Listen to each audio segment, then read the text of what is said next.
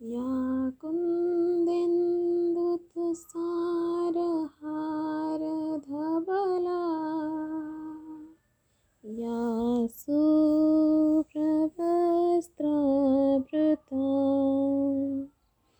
या वीणावरदण्डमण्डितकरा या श्वेतपद्मासना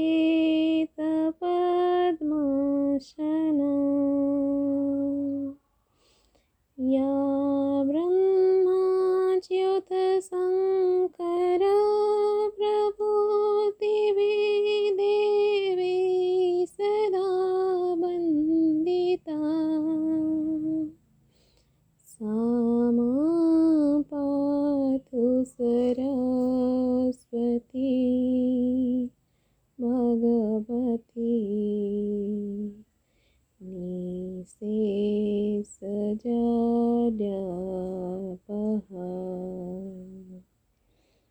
आप सबको बसंत पंचमी की हार्दिक शुभकामनाएँ।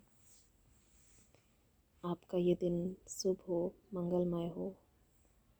और माता का कृपा आप पर बनी रहे।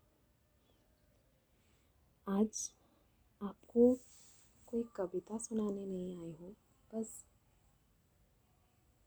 अपने दिल की ही बात कुछ कहने आई हूँ। जो कुछ मैंने माता सरस्वती जी की कृपा से सीखा, वो तो अलग, पर कुछ ज़िंदगी से भी सीखा है। और सबसे अहम बात ज़िंदगी ने यही सिखाया है, खुद से प्यार करना। तो बस उसी पर ही कुछ लाइनें लिखी थी जो आपको सुनाने आई हूँ। हाँ। है मुझे प्यार। हाँ है मुझे प्यार। बेसुमार बेइंतहा बेमतलब चौंक गए ना? लाजमी है आप सबका यूँ चौंक जाना और बड़ी बड़ी आँखों से मुझे घूरना। अभी तो न जाने कितने सवाल उठ खड़े होंगे आप सबके जहन में। कहानियों का एक झुंड आ पहुँचा होगा आप सबके परिकल्पनाओं से आपको मिलवाने। सही बोली ना मैं? हाँ ये सही, बिल्कुल सही है। आप सब मानोगे नहीं, मुझे पता है, पर ये सच है। अक्सर जब हम प्यार की बात करते हैं, बोलते हैं कि हाँ मुझे प्यार है तो लोग यही समझते हैं कि प्यार है, किससे है, कब से है, क्यों है? न जाने इस तरह के कई सवाल खड़े होते हैं।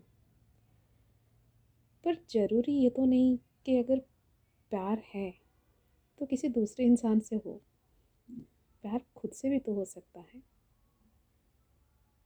हाँ प्यार करने लगी हूँ मैं। अपनी हर एक जख्म से, हर तकलीफ़ से, तोहफे में मिली नफ़रत की हर एक आग से। अब शिकायत नहीं कोई, बस प्यार है, मुझे खुद से।